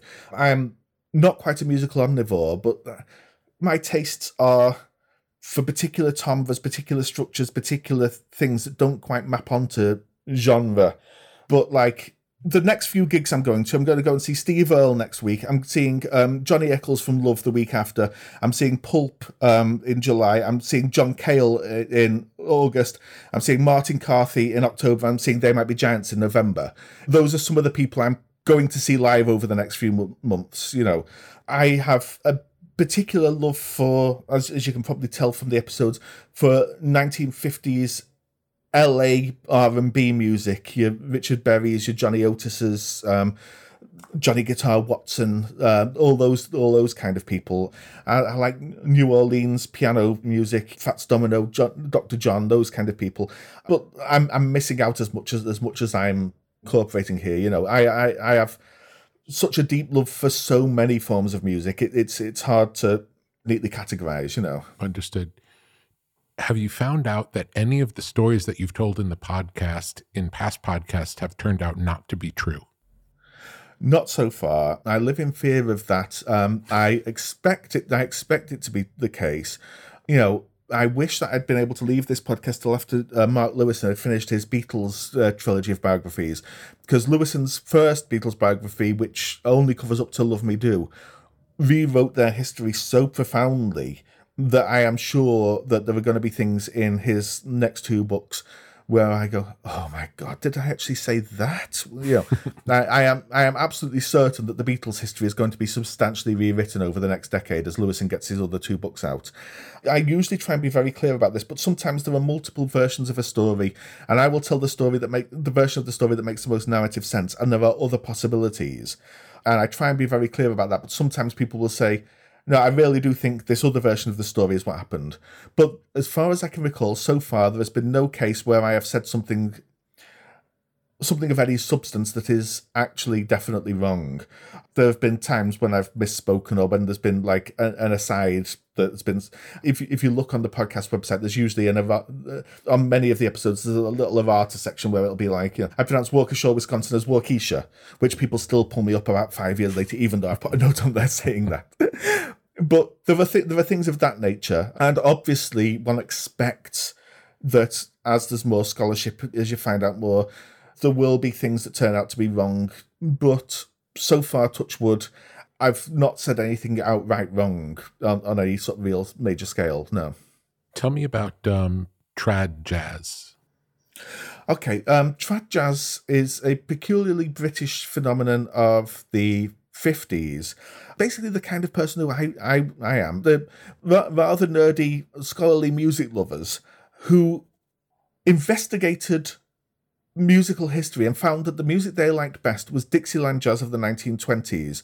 There were some some of them who would very specifically say things like that Louis Armstrong ruined jazz music and everything after after him is dreadful, and they they were trying particularly to emulate people like Sidney Bechet who were sort of pre Armstrong, and uh, they had this very sort of many of them had this sort of very rigid rules rules bound idea as to what jazz should be and it was music that was from New Orleans up to uh, and including 1924 and no later, basically this this kind of thing. And they would try and recreate that in a sort of scholarly preservation kind of way, very much like folk musicians and so on. But this weirdly became a massively popular genre in Britain in the 50s. Massive, massive genre. One of those weird flukes where something something's more or less inexplicable. But there were some people in the trad jazz movement who were a little less rigid and a little less rule bound than the others, who yes, they liked playing traditional Dixieland jazz music, but they liked other forms of music that were sort of related to that. A lot of them particularly loved blues. A lot, a lot of them particularly loved jug band music and things like that. And from the trad bands playing some of this other music is where you get this skiffle boom that came along in 1956 uh, from, from, records made in 1954, but where people playing washboards and stand and tea chest basses and so on, pl- playing old, old lead belly songs. That comes out of the trad jazz boom, and even more than that, a bloke called Chris Barber, who was the preeminent trad jazz trombone player, he started bringing over American individual musicians to perform, backed by him and his band. He brought over Muddy Waters, he brought over Sister Rosetta Tharpe, he brought brought over Sonny Terry and Brownie McGhee, he brought over Louis Jordan, all these kind of people, and had them play backed by his band and tour Britain backed by his band. And this is where the British blues boom comes from. This is where the Rolling Stones and Manfred Mann and every British uh, the Yardbirds, all of those bands learned about this music because of the efforts of basically one man, Chris Barber, bring, bringing bringing over all his fa- all his favorite performers to play with a bunch of Dixieland musicians who are playing trom- trombones and cornets and stuff. There's wonderfully weird recordings of Muddy Waters playing Hoochie Coochie Man backed by a Dixieland jazz band. I think it really works actually, but that that that was a huge huge cultural movement in Britain in the from about 1946 through to about 1962. Um, Richard Lester's first film, the direct who obviously went on to direct Hard Day's Night and all these kind of things his first film was a cheapy quickie called It's Trad Dad, featuring uh, all these trad jazz bands plus for some reason Chubby Checker and uh, Del Shannon as well. It was the kind of teen fad where where you would have cheapy films made of it. Even even though the people doing it were these you know people who would get into fur- furious arguments over who played banjo on some track from 1923. You know. you referred to it, I believe, as a back to basics movement and yeah. and I want to talk about the back to back to basics as a recurrent theme because it seems like oh yes music continually gets there's a new thing and then it gets built up and variations come and it grows and then yeah. maybe 10 years later there's this revolution where we go back to the basic version yes. Absolutely, and we're, we're just getting to that in the podcast at, at the moment. You know, we've we've just gone past Sergeant Pepper and all these kind of things, and we're now we're now getting to a point where all the British blues bands start to become big again. It it, it is a it is a recurring thing, and it it seems to happen on every kind of scale. So, like in, in the course of the Beatles' career, for example, you have them starting out with "Love Me Do" and then getting into the, the big Sergeant Pepper kind of things, and then going, "No, we need to be we need to be a little four piece band again," and doing the Get Back sessions. You you have it over longer periods. Like like I say, the trad jazz movement was was a back to basics movement uh, in reaction to modern jazz to you know your Charlie Parkers and your John Coltrane's and so on, saying no, the the real the real thing is these these records from 1924. Um, punk is in many ways this is the same kind of thing. It, Absolutely, you know, three chords and the truth. Uh, you know, the skiffle movement was was that, and it, it it is something that happens over and over again. I think it happens within bands' careers. It, it also happens generationally, though. I think as people come along, who, you know, if if you're a 15 year old kid you can't make Sergeant Pepper in your, in your parents' garage. You know, you you possibly could now with you know synthesizers and multi-tracking and so on on a laptop. But you know, 19, 1967, you you can't make Sergeant Pepper, in, but you you can play Louie Louie. You know, so th- then you get you know the, the Stooges or whoever coming coming out, and then not not all the time, but a lot of these bands then become more musically sophisticated, then want to grow, then want to expand their own horizons. They want to experiment, and and then you get you get five ten years later another load of teenagers coming along who are playing Louie Louie again or whatever, you know.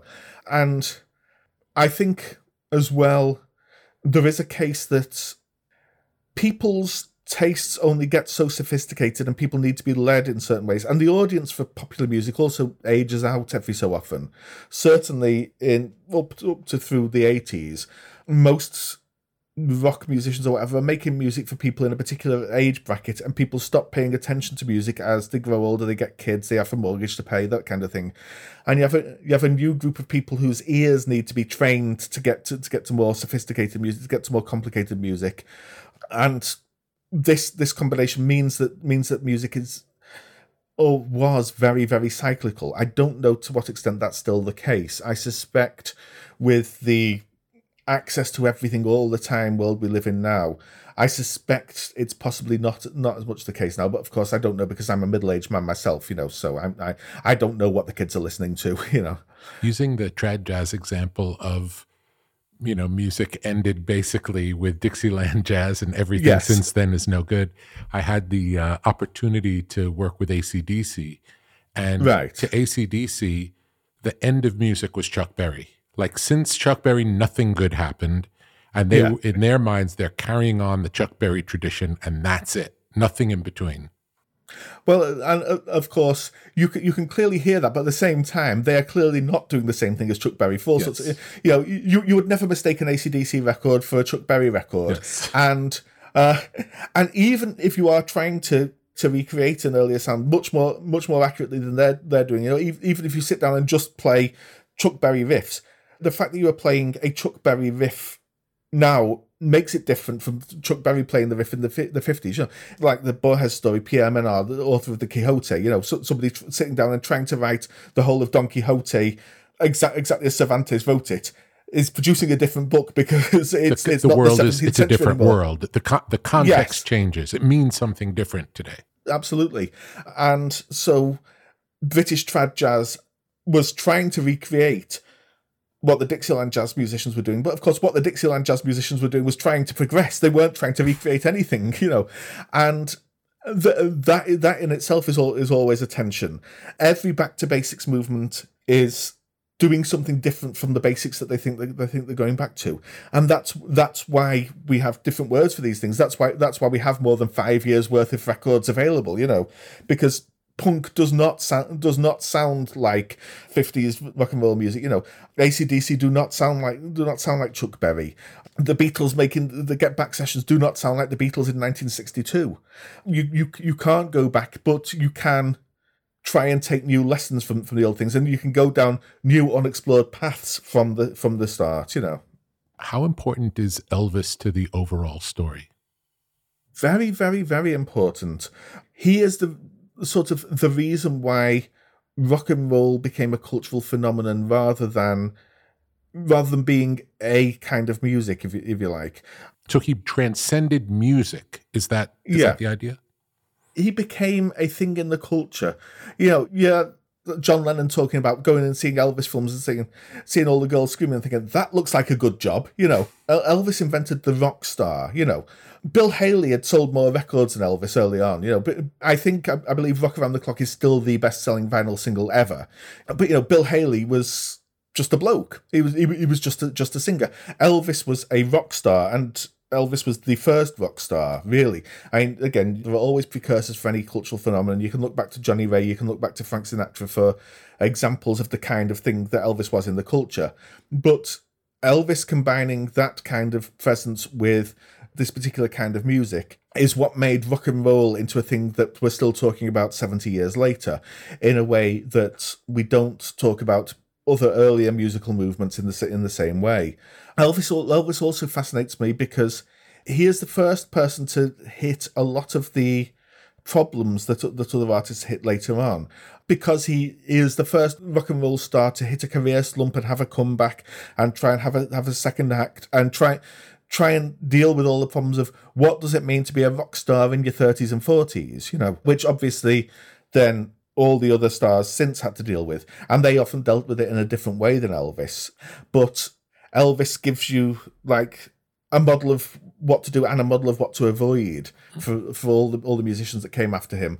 And also Elvis is such a racially problematic figure that he embodies a lot of a lot of the contradictions involved in talking about rock music at all, which is the way that it moved from being a music made pri- primarily by black people to a music made primarily by white people, and to what extent that's cultural appropriation, to what extent it is a normal process of give and take, to to what extent you can extricate Elvis's incredible artistry from the fact that there were other similarly talented artists who never never had his level of success because of their race.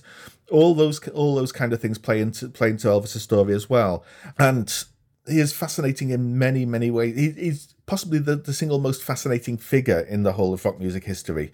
I've got one more episode on Elvis lined up for in about a year's time, and there's a lot to say about the end of Elvis's career, which I don't think people have touched on very much. Although the re- the recent Baz Luhrmann film did a little bit, it often gets misunderstood in a way that a lot of the stories I talk about in the in the podcast get mis- get misunderstood. You know, but yeah, he he is a fascinating central figure. I mean, there's um, Kinky Friedman tells a story. I don't I don't know if it's true or not, but he, he tells a story of uh, going to, going to Borneo, and there were pe- isolated people there who only knew three words in the English language: Elvis, Jesus, and Coca Cola. You know, and that's. Uh, I think he has lost a lot of his cultural prominence again in the last twenty to thirty years. You know, as the generation that grew up with him has slowly died out, but you you can't tell the story of rock and roll without a lot of talk about Elvis, and he, he did change change everything. You know, John Lennon said before Elvis there was nothing, and of course there was, but people didn't know about it. You know, who were the other linchpin key artists in the story? Well, the way I've been trying to structure structure this the story so far is to have two or three artists who I'm telling their story through multiple through multiple episodes while hitting the other ones. Not all of them are artists. Well, for example, John Hammond is possibly the most important figure of all in the whole of 20th century musical history, and he's going to come up a lot more. For people who don't know, John Hammond. He was the person who suggested that Benny Goodman integrate his band in the 1930s. He was the first person to put on jazz and blues music in Car- Carnegie Hall and to and to move that music into a concert setting. He discovered Billie Holiday. He discovered Aretha Franklin. He discovered Bob Dylan. He discovered Bruce Springsteen. He discovered Stevie Ray Vaughan. He discovered Leonard Cohen. You know, and like 50 year career. So John John Hammond turns up a, a, lot in the in the podcast, mostly in background roles, but he's there a lot from the very first episode on. Johnny Otis is a massive, massive figure in the in the story of the 50s, and he's going to turn up again a little bit late, later on. But you know, him discovering Little Richard, producing Big Mama Thornton's Hound Dog, getting the Robins together who became the Coasters. He is he is one of the pivotal figures there. Elvis is a pivotal figure, and Sam Phillips in the background again. And then in the 60s, it's obviously been the Beatles, the Beach Boys, because of, of their preeminence in the American music industry at the time, because Phil Spector and Bob Dylan, although I haven't done that many episodes on Dylan, but and will be doing episodes on Dylan songs as well as on Dylan himself. So he an enormously influential figure, you know. But yeah, in the sixties, it is Spector for making record production considered an art in itself. There, there were plenty of, to my mind, better record producers before him, but he was the first one to make the record producer as auteur a thing, and then sort of Motown and Stax as entities, possibly Steve Cropper as an individual as well. And those those are the big ones for much much of the '60s. Um, I don't want to do too much in terms of talking about the future because it's just spoilers in a way, but Bowie is going to be one of the in the same way that I've done a, an episode on a Beatles song for every year of the 60s, I'm probably going to do an episode on a Bowie song for every year of the 70s, you know, uh, because he interfaced with so many different trends and uh, and was so connect, so connected with so many of them. And there were going there were going to be artists like that, but to the point we've got to now in the narrative, it's yeah, the Beatles, Elvis, Johnny Otis, Sam Phillips, John Hammond, and, and Dylan are the, like the you pull any of them out and the story is different you know. Most of most of the others you know. The rolling stones for all that they became massive and huge and are going to have more episodes and all that kind of stuff you can pull the rolling stones out of the story and another band takes their place. You can't pull the beatles out of the story and, and have somebody else take their place you know. You can't pull elvis out and have and somebody else takes their place. Yeah if you watch any uh documentaries about the rolling stones there's always references to the beatles and if you watch anything with the Beatles, there's rarely a reference to the Rolling Stones. Ex- ex- exactly, yeah, and and that's not to that's not to downplay the Stones no, as musicians or, to, or, or their cultural influence or any, anything like that. Obviously, obviously they had great influence, and there are many many bands who very explicitly copied the Stones. Whether you look at the Stooges or Aerosmith or whatever, you know, it's not to say they weren't influential, but they were the one that became biggest of a number of very similar blues bands playing at a, a similar time in a, a similar area. One of the others would have had that if, if it wasn't them. The Beatles were something different. Elvis was something different, you know, and then later on Bowie is something different, you know. Do you see Led Zeppelin as being a key figure going forward, or maybe no? Yes and no. They are going to have multiple episodes devoted to them, but they're not going to be as massive a, a part of the story as some of these other people I've talked about they are a massively important link in a chain rather than like a new starting point, if you see what I mean. Mm-hmm. I mean, you can tell if you go back and listen, I have been slowly building up to Led Zeppelin forming for most of the 60s. You know, I think Jimmy Page first entered the story in the first Beatles episode, actually, in a very minor role. You know, I, I've talked about him, I've talked about. um I've talked about John Paul Jones already, and these these people are going to, you know, they are a massively important part of the story, but they're not like a central figure in the way some of these other ones are. Yeah, they're like multiple episode band rather than a seven episode band. Understood. Know? In one of the episodes, you talked about Dexter Gordon's music teacher in Los Angeles. Sam, Samuel Brown. Samuel Brown. Yes, yes. So, what do we know about Samuel Brown? Right, he he was an astonishing figure. He was the joint first black person to become a teacher in LA at all, and he was a scarily talented musician, and he was teaching an inner city LA group of mostly black, I, th- I think solely black kids, and they wanted to learn about their music, and he he, he taught them the, the proper the proper rudiments of music, but he brought he brought in guest speakers in, into into class. This is into a, a normal high school. He brought in Lionel Hampton. He brought in W.C. Handy, the per, the person who was credited as inventing the blues. He brought in Nat King Cole. He brought he brought in William Grant Still, who was the, the first great black American classical composer. He brought these people these people in to give guest lectures to, to the to the kids. And if you look at the people he taught, he had Big Jay McNeely, who was the great honking R&B saxophone player of the 50s. He had Dexter Gordon. He had uh, Art Farmer. He, he, had Don Cherry, the great jazz trumpet player, used to skip school at his school to go and sit in on Samuel Brown's classes else, elsewhere. Then if you look at, um, I don't have a full list in front of me, but pretty much every one of the great Central Avenue musicians seems to have gone to school and had, had music lessons from him. Jesse Belvin, who um, I've mentioned him a few times, he was one of the he died tragically young, but he, co-wrote Earth Angel for the Penguins and these kind of things. He was a massive, massive influence. He was he was taught by him. Um, I think Etta James was taught by him. If, if people go and just Google Samuel Rodney Browne and fa- and look at the list of people he taught, he taught half the black musicians to come out of LA, and they all credit him as being like you know, one one of his um, students said he was he was like Miles Davis or Charlie Parker. He was that influential to them. Yeah, and it's just an example of what of the difference that one teacher actually teaching the the kids can make.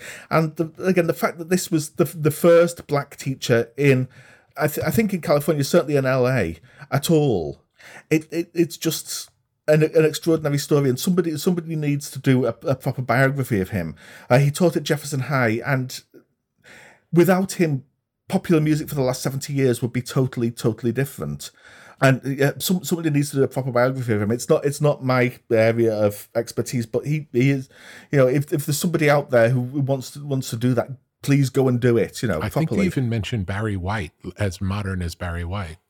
Yes, yeah. Barry Barry White was an, was another of his students. Yes, Barry, Barry White was somebody who was um, he he was a, a, sort of child prodigy. People have made claims that he played on a lot of 50s R&B stuff. He, he didn't actually. He was like 11, 12 when some of these records were, were being made that people talk about him playing on. But certainly by, by his early teens, he was already doing session work and he was producing by his late teens. And, and in the 50s, he, he was one of Samuel Browne's students. Yeah, this is the importance that this man had basically you pick an LA black musician or vocalist from any time from sort of like 1948 through 1955ish or uh, through 1965ish there's a 50-50 chance at least that samuel browne was their music teacher you know. Extraordinary extraordinary man. And it sounds like it's it's not even so much that he was a teacher because the story that you told about the trad jazz person the one person who influenced the whole uh, British yeah. blues scene, he wasn't a teacher. No, no. Uh, Chris Barber, yeah, he he. This this is another another thing that sort of runs through runs through the whole podcast. The way that tiny decisions by one person can have major major ripples. In the case of Chris Barber, the really the really fascinating thing for me is Chris Barber. For people who don't know, was a trad jazz trombone player. Um, and he was the one who I, I, said earlier, brought over Muddy Waters, he brought over Otis Spann, he brought over Sister Rosetta Tharpe, all these people. But he wasn't even originally intending to, to be a musician. He went to a trad jazz gig, and the trombone player at the front uh, in the band was getting sick of it. He, he spoke to the kid in the first row, Hey kid, want to buy a trombone? How much? Uh, like five, five pounds and six shillings or however much it was. And Chris Barber happened to have that exact amount of money on him, so he bought a trombone. and because of because of that one decision, we have Lonnie Donegan's skiffle band, which which led to the um, the whole uh, uh, British rock and roll music. We had we have all the, the blues influence on British music comes from, comes from Chris Barber. The Reading Festival, the, the second biggest rock festival in Britain and the longest running, was founded by Chris Barber. The Marquee Club, which is where all the bands like the the Who and the St- the Stones and everybody played in the early years, founded by Chris Barber. The whole of any British music made after about 1954 would not exist without Chris Barber at all, and that just happened because the trombone player happened to be happened to be wanting to sell his trombone on a day that Chris Chris Barber was in the front row and had the exact right change, and that that's on on these tiny things the world turns. You know, Th- those are the kind of things that make me believe that there's some higher wisdom involved in what's going on because it's too much. Yeah. It's too too, Yeah. too much. I was Yeah. doing research for a project related to one of the Beatles, and I spoke to Mark Lewisohn, and he said he's not a believer, Lewisohn. and he had just finished the first volume of the you know thousand page volume of the Beatles. Up until the time, I think that they may have Yeah, it's it's up to the first single. Yeah, it, up it to goes the to the end of first, yeah, so it's a thousand Yeah. pages Uh, up to the first single. Oh yeah, that's that's the short version. The, the, the, he- put out the, the 900 page short version and the 1700 page long version of the biography up to up to the release of Love Me Do. You know, Exactly. So, yeah, And he said, Yeah. I'm not a believer. And having just done this research, there are so many coincidences and so many things that went right. yeah, It's impossible. It couldn't Yeah. have happened. The way that it actually happened could not have happened. yeah, absolutely. Yeah, and th- this is a, this is a thing you find over and over and over again. And again, I I, I wouldn't want to say if it's like a, a higher power or whatever because I mean. The alternative is how how many other times did something go wrong and we and we missed out on something better than the Beatles. You know, we we, we, we can't know.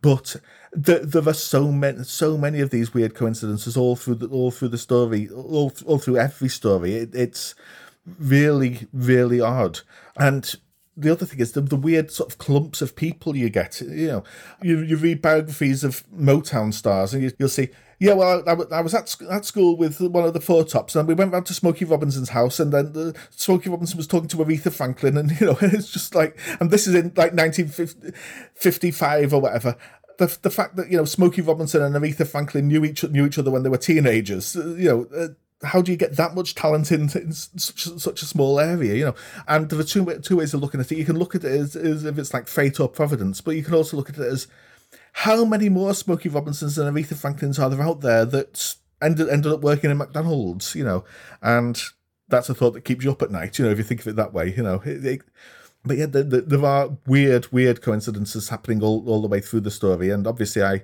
I highlight those quite a lot. You know, In the Bill Haley episode, you mentioned that he was just a bloke, not uh, remarkably talented, but he worked very hard. And he worked hard enough that we know who he is now. Yes, absolutely. Are there other examples of artists who just, it was just through grit that they were able to uh, break through? I think that that's the case for a lot of artists, particularly it, particularly in the fifties, and uh, particularly American artists. It seems to be that once British bands start being big, because Britain has a much more centralized media and much more centralized scenes, you can go you can go in three weeks from having your first rehearsal to having your first number one record kind of thing, which, happens a, a lot in the story. But on, on the other hand, you've got pe- people like so somebody like Jimi Hendrix. He was immense. He was obviously immensely talented and obviously immensely charismatic and so on. But he had spent years and years and years honing his craft, playing for the Isley Brothers, playing for Little Richard, playing all these kind kind of um, Wilson Pickett, all these big soul and R and B stars. And he was he was just playing rhythm guitar for them and learning learning his craft, learning his trade, and he he was working a, a lot. And there, there are people who are going to be coming up in the 70s who are like that as well from, from Britain.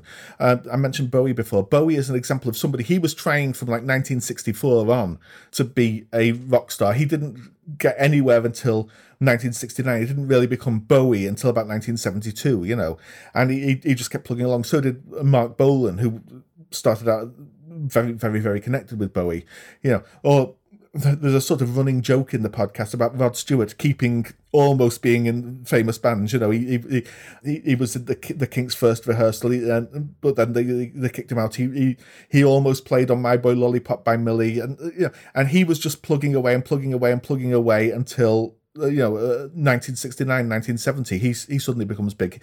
There's like this decade of him being that annoying person who's trying to trying to get in the bands and is trying is trying to be big and nobody really wants him or, he, or he's like playing second fiddle to Jeff Beck or you know and there are a, a lot a lot of those in in the glam era in Britain. A lot a lot of people c- come up there who had been trying for a decade to become big. Um, Elton John was another one. He'd he'd been plugging away for years, playing piano in bluesology and all this kind of thing before becoming Elton John.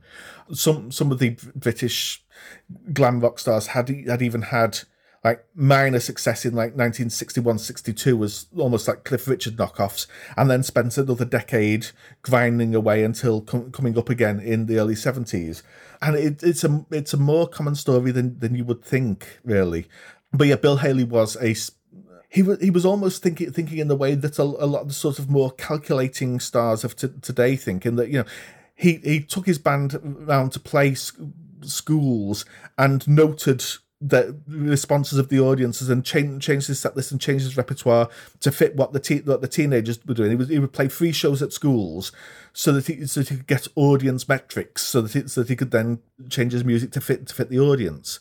And th- this is this is how he goes from from being a yodeler to, to being the the first rock and roll star. You know.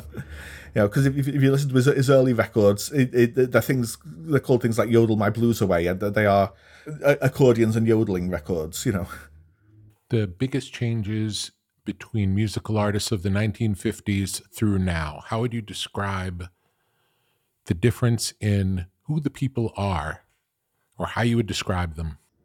There are multiple different changes. And to be clear i i am not an expert on much music made this millennium. There's plenty of music i like from from the last couple of decades but it, it doesn't tend to be anything that is particularly well known or you know i i i know who ed sheeran is. I couldn't name you five of his songs you know that that kind of thing. And so i wouldn't want to say too much about today except that i i believe that today, certainly in Britain, may not be the case for American stars, but certainly in Britain, becoming a, certainly a successful musician requires you to have been born in a life of rel- relative privilege because over the last 50, 60 years, all the ways in which working and lower middle class people managed to become successful have been destroyed. There were there was the art college system. There there was um, strong level of unemployment benefits. There there were uh, arts funding for things like the arts labs, which is where David Bowie came through,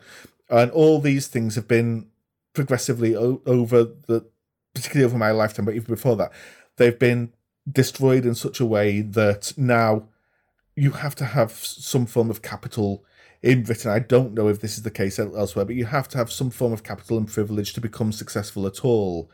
And not just in music, but in all the creative arts. You know, um, there is a paucity of voices from outside a relatively narrow band of society at the moment, which wasn't the case in the 60s and 70s in Britain, which were the most had had the most opportunities for class mobility and had the most opportunities for people who were from poorer backgrounds to be to become successful in the arts in the in the creative industries generally and, and in music in particular. But beyond that i wouldn't want to say but in just in specifically rock music and discarding all other genres. I say something very early on, I think in the episode on Sister Rosetta Tharpe, that the story of rock music is in part the story of black men pushing out black women, then poor white men pushing out pu- pushing out black men, then rich white men pushing out poor white men. And I think that is to a large extent the truth. It's not it's not the only truth, um, but it is part of the truth, and that's partly, of course, because you know other genres like hip hop have, be- have become the genres where black performers can be can be bigger. You know, but that that is the the way that narrative arc goes. You know, it seems like hip hop completely trumps that argument, though. Yeah, yeah, but that, that like I said, that's rock music specifically. Uh, obviously, hip hop mm. is hip hop starts starts out very very interconnected with it, but quickly quickly becomes its own thing. And yes, um, hip hop and also modern R and B and so on. They they are they're still areas where black people have huge amounts of success. And obviously, I think this that's one reason why rock music has become a minority genre because it has become so sort of culturally isolated and because it because it hasn't had it hasn't had any room for black people and that hasn't had much appeal to a lot of black people obviously with tremendous numbers of exceptions. I am not saying black people don't like rock music or black people don't play rock music or anything. Uh, you know, I, I am would never say that, but but it it is a very very very white space. Now that genre is a very white space compared to the demographics of the population at large, and I think that's that's for the for the worst of for the genre. Tell me about the intermingling of different styles, like how cool jazz worked its way into rock and roll, how bebop works its way into rock and roll, country, R and B, all of these different tangents. Well, what we originally called rock and roll in the 50s was actually a label that was put on multiple different genres to start with. And so rock and roll was always not exactly a hybrid, but a, a label, that, an umbrella label for a multitude of things. When the label was originally used, well, not when it was originally used, but when Alan Freed used it, he used it because the term rhythm and blues was already starting to be considered low class like disgraceful in some way, even though rhythm and blues itself was had only been brought in a few years earlier to replace race records. Yeah, so Alan Freed was using the term rock and roll to describe R and B records. But if you look at fifties R and B, Charlie Gillett, I think, isolated five different genres. You've got rockabilly, which is essentially that that's hillbilly boogie. That that's there is little or no difference between what Carl Perkins was doing and what people like the Maddox Brothers and Rose were doing a few years earlier. You've got the New Orleans piano music of pe- people like Fats Domino, Lloyd Price, those kind of things. This rolling R and B sound. You've got vocal group R and B, which we now call doo wop, which is really two genres in itself because West Coast doo wop and East Coast doo wop, very, very, very, very different things, but they're both emphasizing vocal harmony. And then you've got the northeastern bands, which of which Bill Haley is the only one that people really remember, but there were a few others like Freddie Bell and the Bell Boys who were doing country music, but country music copying Louis Jordan records. Then, to a lesser extent, you bring you bring in chess blues, mostly through the influence of Chuck Berry, who was also very influenced by country music and things like that. So, you know, Chuck Berry himself is almost the epitome of this because it, because if you look at Chuck Berry, his first record Maybelline was was inspired by Ida Red, the old, old Western swing song. Uh, but he was also pl- he was playing a, a, lot of his guitar lines were taken from Louis Jordan's guitarist, whose surname I can't remember, Carl something. But a lot of Chuck Berry's guitar lines were taken from Louis Jordan's guitarist, and Chuck Berry was also influenced by Nat King Cole. You listen to you listen to his vocals. Chuck Berry is doing Nat King Cole a lot of the time. So right from the start, this this same label is being apl- applied to Chuck Berry as is being applied to the Platters, as is being applied to Fats Domino's, as is being applied to Carl Perkins. So right from right from the start, you have this uh, convergence of different musics, and a lot of the R and B music in particular is always very influenced by jazz. You know, you can draw a very very direct line between 1950s Little Little Richard in particular, but also Chuck Berry. A lot of these sort of piano and saxophone led black R and B records of the fifties. You could draw a very very clear line from them to Louis Jordan, and from Louis Jordan to the the big bands. You know, Louis Jordan started started out playing with Chick Webb's band. He, he and Ella Fitzgerald were the front people of, of Chick Webb's band. Basically, what happens is in the forties it becomes uneconomical for the big bands to tour. So the big the big swing bands break up into three subgenres, if you like. You have the Western swing bands, the people like Bob Wills and so on, slim down, get get rid of the trumpet players and so on, and revolve around the electric guitar. And this is what eventually leads to rockabilly. You have the black bands like Chick Webb's band. They basically slim down, become Louis Jordan, and you use electric guitars and very very loud honking saxes to make up for the vol- the volume issue, rather rather than having like five saxophone players. You just have one bloke playing really loud, and you also have the ones who then go off and become bebop musicians. But there is still a lot of intermingling between these people. You know, people like Big Jay McNeely was was playing with the bebop musicians, but was also playing uh, early R and B sessions. A lot of the Atlantic Records people, um, like Mickey Baker, he he started out as a jazz man and he he moved into playing uh, R and B session work before before then becoming part of Mickey and Sylvia and so on.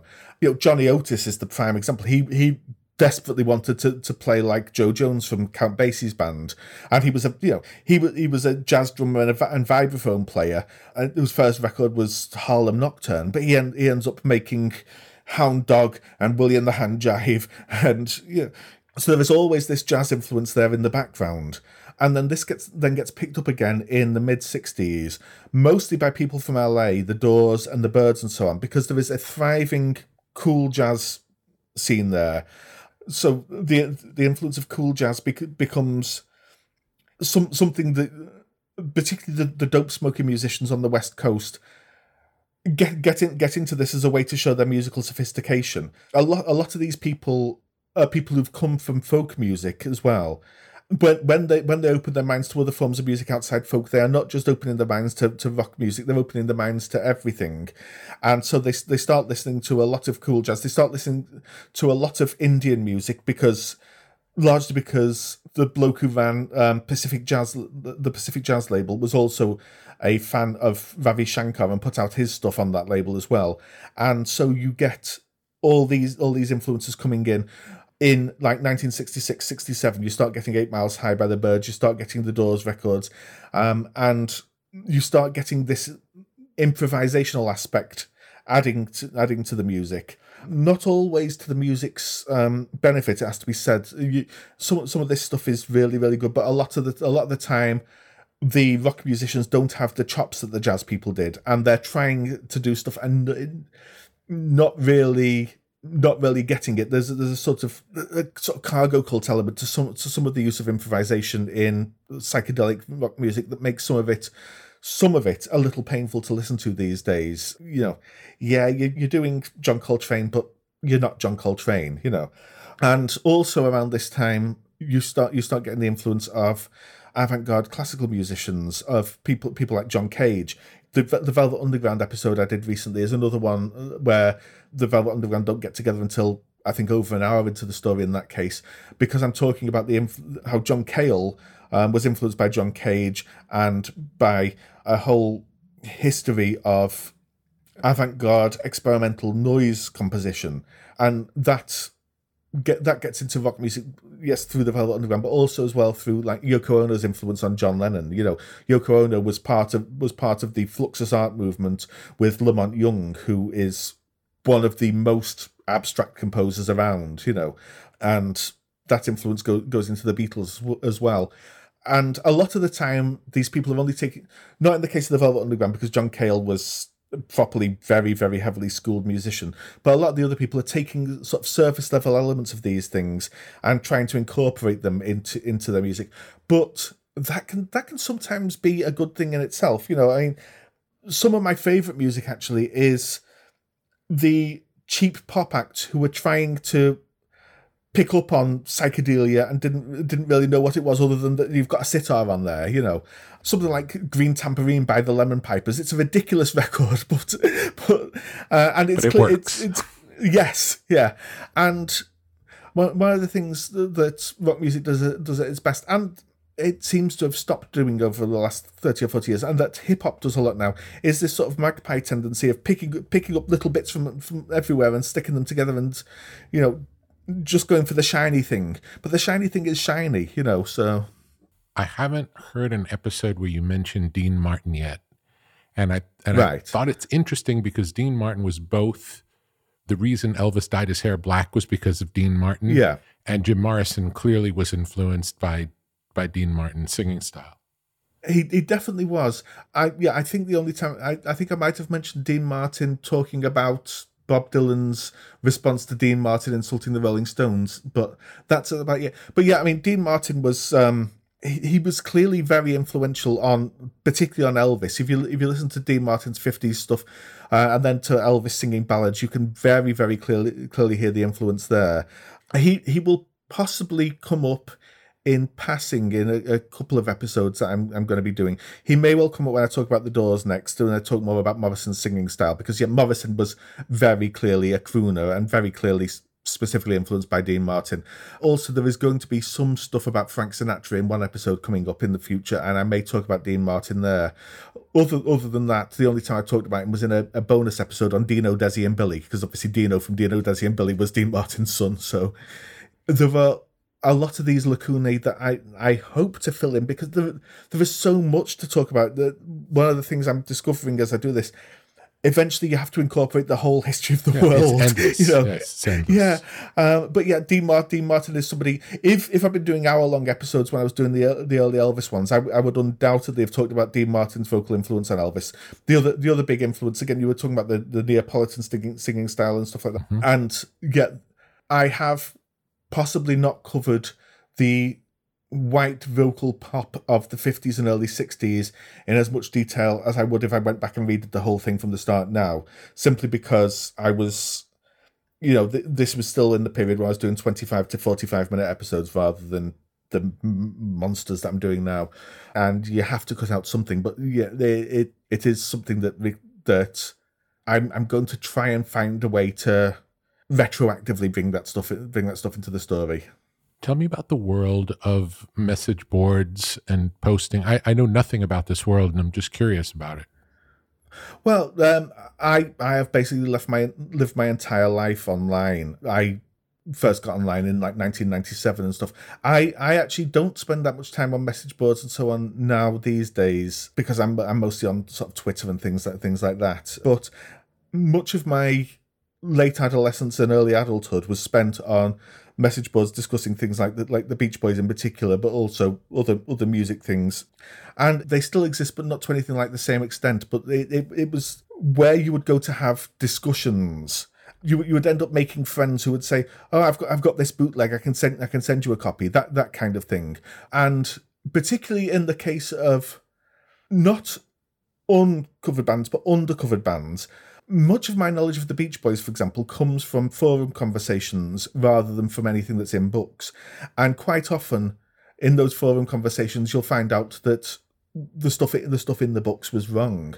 You read "Look, Listen, Vibrate, Smile" by Domenic Priore, and he he, he says that Brian Wilson intended "Smile" to be sequen- sequenced as one as one long piece of music, and then you'll have somebody who's gone through all this all the uh, session logs, and he's like, "No, this, this is definitely absolutely wrong. Brian actually intended this, and we can tell this because on this date he hired these musicians, and he told you." And unfortunately, a lot of that documentation becomes ephemeral so you can't reference it. You can't you can't point to a conversation from 2003 on a message board that's now been deleted and say this is why I know this thing. Mm-hmm. But a lot of the really deep music obsessives spent much of the early 2000s, in particular, hanging around on message boards, just amassing huge amounts of inf- information, often on their very very specific niche niche interests. You know, like in the case of the Beach Boys, there would be people who would post hundreds of thousands of words literally over the course of a couple of years just about the Smile album and the making of that album and this kind of thing. And there, are still communities like that. The Steve Hoffman board, for example, which I, I sometimes visit but never post on, which is primarily an audiophile board, but that, that has some of the best discussion of vintage music around and so, some of the most accurate discussion. And a lot of a lot of that stuff is people who people who know more about their tiny bits of expert knowledge than the authors who write books that get that get made public. And so, a lot of a lot of the time when I'm t- telling the stories in the podcast, I end up sort of busting myths of one kind or another, and often I can usually find enough reference in conventionally published material to do that, but I only know to look in the conventionally published material in the right places because of discussions I, I had there. Again, sometimes twenty years ago or whatever, but you know, stuff sticks with you. Understood. Beautiful. Thank you so much for doing this. It's a pleasure talking to you, and I want to thank you Thank for you. It's been wonderful. for the podcast. And I, and I'll I'll share with you. It works just as well episodically if you jump around because I have not started from the beginning and listened to every episode. I started Yeah. by listening to songs that I like, and Yeah. then have expanded from there. And and I'm I jump around all the time, and it works great. Thank you. Thanks very much. Thanks.